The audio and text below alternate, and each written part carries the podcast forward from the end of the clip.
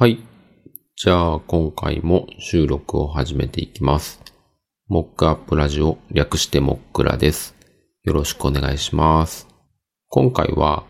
LISTEN アドベントカレンダー2023の、18日目の収録ということで、始めていきます。お願いします。前々回も、あの、別のアドベントカレンダーに参加してっていう形での収録をしてたんですけど、今回は、LISTEN、このポッドキャストを、音声を登録して配信をしてくれている LISTEN っていうサービスが、アドベントカレンダーの企画をされていたので、そこに参加させてもらうっていう形でやっています。まあ、なので、今日はちょっと LISTEN っていうサービスについての話をしたいなっていうふうに思っています。 LISTEN は、まあ、これを聞いてる方は、ほぼ、ほぼ、まあ、ご存知の方が多いんじゃないかなとは思うんですけれども、まあ、ポッドキャストのホスティング、つまり音声をアップロードすると、ポッドキャストで聞けるような形で配信をしてくれるっていうサービス。で、まあ、もともとは、あの、文字起こし、まあ、AI を使った自動文字起こしを、ポッドキャストでしてくれるっていうことでサービスを展開されていたんですけど、途中からホスティングもしてもらえるようになってましたね。で、 LISTEN とのまあ出会いみたいなところをちょっと X を遡ったりして見てたんですけど、この LISTEN っていうサービスが今年の4月26日にあのリリースを出していて、ポッドキャストの文字起こしをできますよっていう形でリリースを出していて、まあそこにもその日のうちになんかそのニュースを見かけたらしくて、X で僕が投稿していたっていうのを見つけましたね。で、その後もいく、何回かLISTEN 絡みで X で投稿したりとか、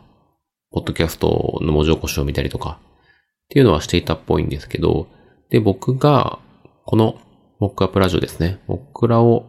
始めたのが7月の18日なんですけど、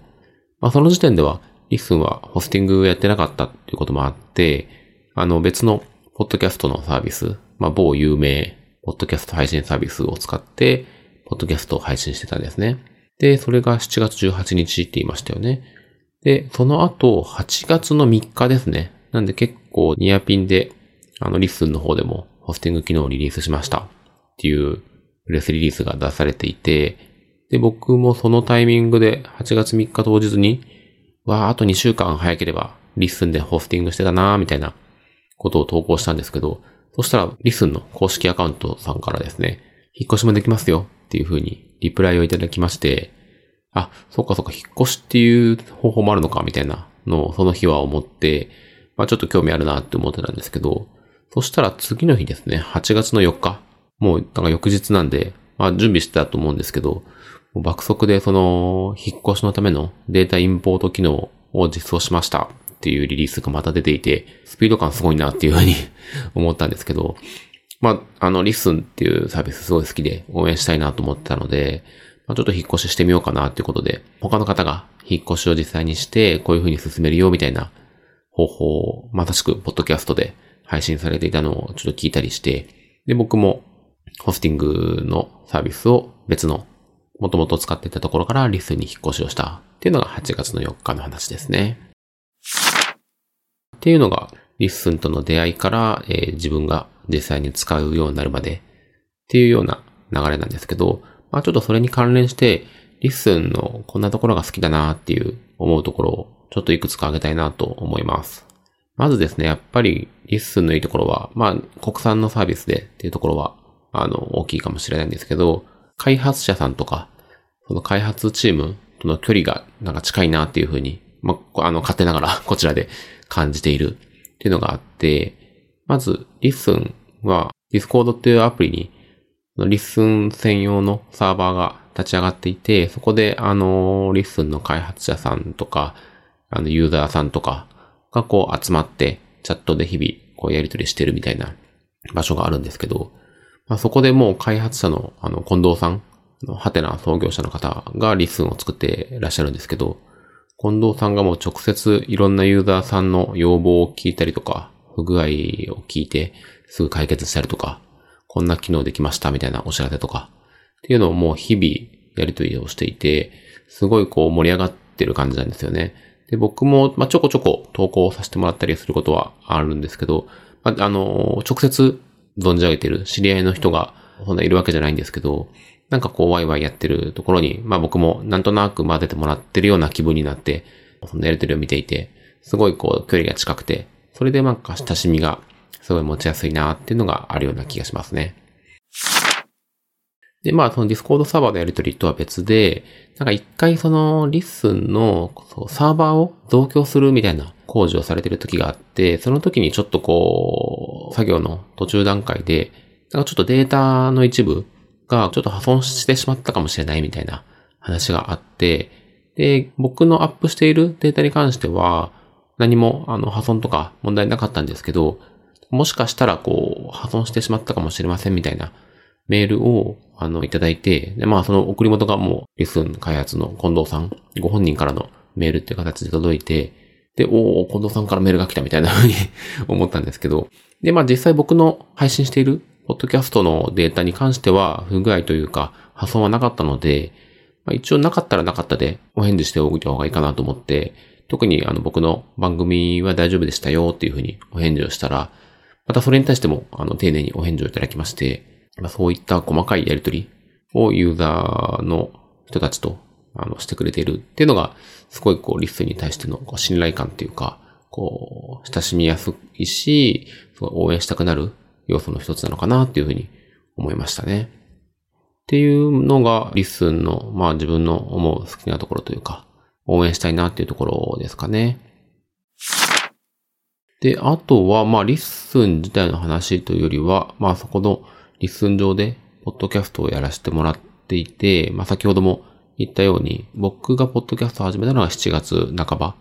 で、リスンに引っ越したのが8月頭っていう感じなんですけど、そこからま、半年は経ってないか。えっ、ー、と、7月で今12月なんで、5ヶ月ぐらい、ポッドキャストを毎週1回やらせてもらっていて、なんでこの間25回目かな？を配信して、なんていうか、始めた時は、まずはこう10回ぐらい続けられたらいいなっていう気持ちで始めてみたんですけど、なんやかんや毎週欠かさず25回続けられたっていうのがすごいまあ自分でも嬉しいですし、聞いてくださってる方たちにもすごいありがたいなっていう気持ちでおります。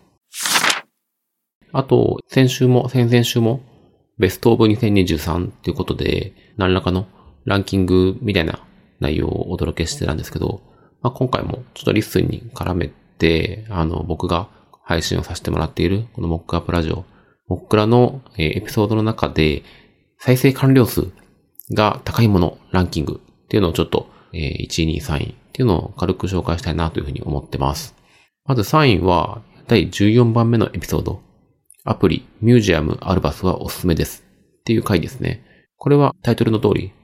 アプリ、あの、ミュージアムっていうアプリ、アルバスっていうアプリ、まあ、両方ロールケーキっていう会社さんが作っている子供向けというか、子供の写真を管理したり、子供が描いた絵や作った作品をこう写真撮って管理するアプリ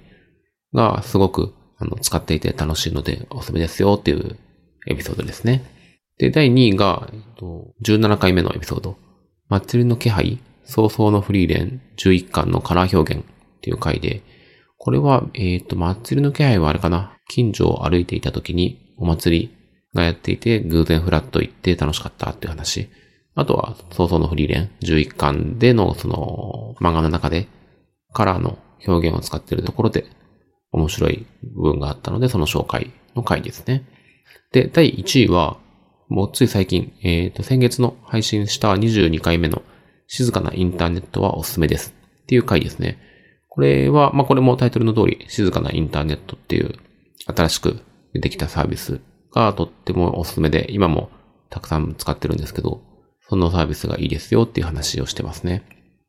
で、こうやって1、2、3位見ると、まあ、単純にタイトルにちょっとそういうサービスとか漫画の名前とか、なんかそういうコンテンツ、ちょっと有名っていうか、あの、それを興味がある人が見つけてくれて聞いてくれるっていう要素が入っていると単純にその再生数が伸びるのかなというふうには思いますね。で、まあ、とはいえ、リッスンのダッシュボードって聞いた時に1分再生、5分再生、再生完了みたいな細かく数字が見えるので、1分再生したけど途中で切っちゃったら、再生完了数の方にはカウントされないので、まあ、さっきの上げたランキングも再生完了数のランキングなので、まあ、最後までこう聞いてくれているっていうのはすごいありがたいなっていうふうに思います。っていうのが今年、まあ、今年から始めてるんで今年しかないんですけど、今年の、えっ、ー、と、モクラの再生完了数のランキングを、まあ、軽く紹介させてもらいました。で、まあ来年もですね、あの、引き続き、こうやってできれば週1回配信していきたいなっていうふうに思っているので、まあまだ今年の配信が来週かな。無事準備ができれば配信するので、まだ今年は残ってるんですけど、まあ来年も引き続きこうやって、ポッドキャスト配信して、リスンを活用して、あの、リスンユーザーの方とか、ポッドキャストのリスナーの方と少しずつ、あの、やりとりしていけたらいいなっていうふうに思っています。あ、そうだ。で、最後に重要なことを思い出したんですけど、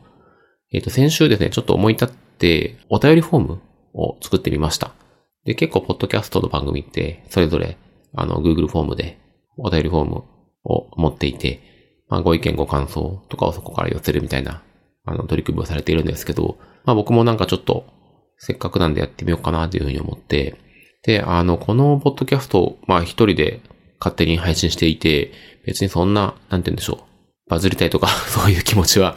基本的にはないんですけど、あの、静かに、ままさしく静かなインターネット的に静かに配信して、こう、近しい人とか、こう自分にちょっとだけ、なんか何喋ってんのかなって興味を持ってくれた人に届けられたらいいなっていうふうには思っているんですけど、まあ、いかんせん、ポッドキャストっていうのは、こう、リアクションというか、こう、どんな人が聞いているのかっていうのが、こう、なかなか配信者から見えにくいっていう特徴があるので、まあ僕も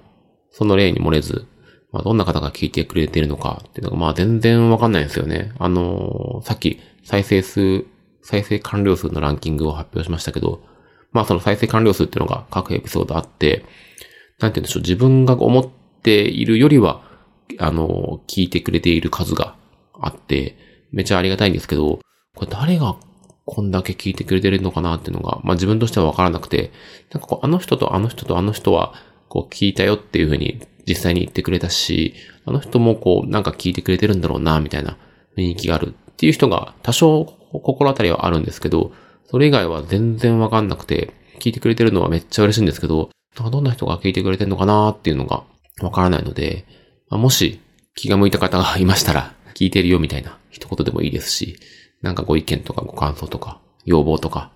もしあったらお便りフォーム概要欄に貼っておくので、そこから言ってもらえたらすごい嬉しいな、なんていうふうに思ってます。まあもちろんお便りフォームじゃなくても、X でこう言及するとか、あとこのリスンっていうサービスにもコメント欄がついていて、そこからコメントもできるので、もし気が向いた方がいたら何かしらお寄せいただけると嬉しいなっていうふうに思います。っていう感じでお便りフォームも作ったんで、あの一番最後の終わりの挨拶もうちょっとだけ定型文を作ろうかなというふうに思ったので、この後それを読みます。はい。じゃあ今日はこれぐらいにしておきます。今回も聞いていただきありがとうございました。ご意見、ご感想、ご質問などある方は、概要欄にあるお便りフォームにお寄せいただくか、X やリスンなのでコメントをいただけると嬉しいです。ではではまた。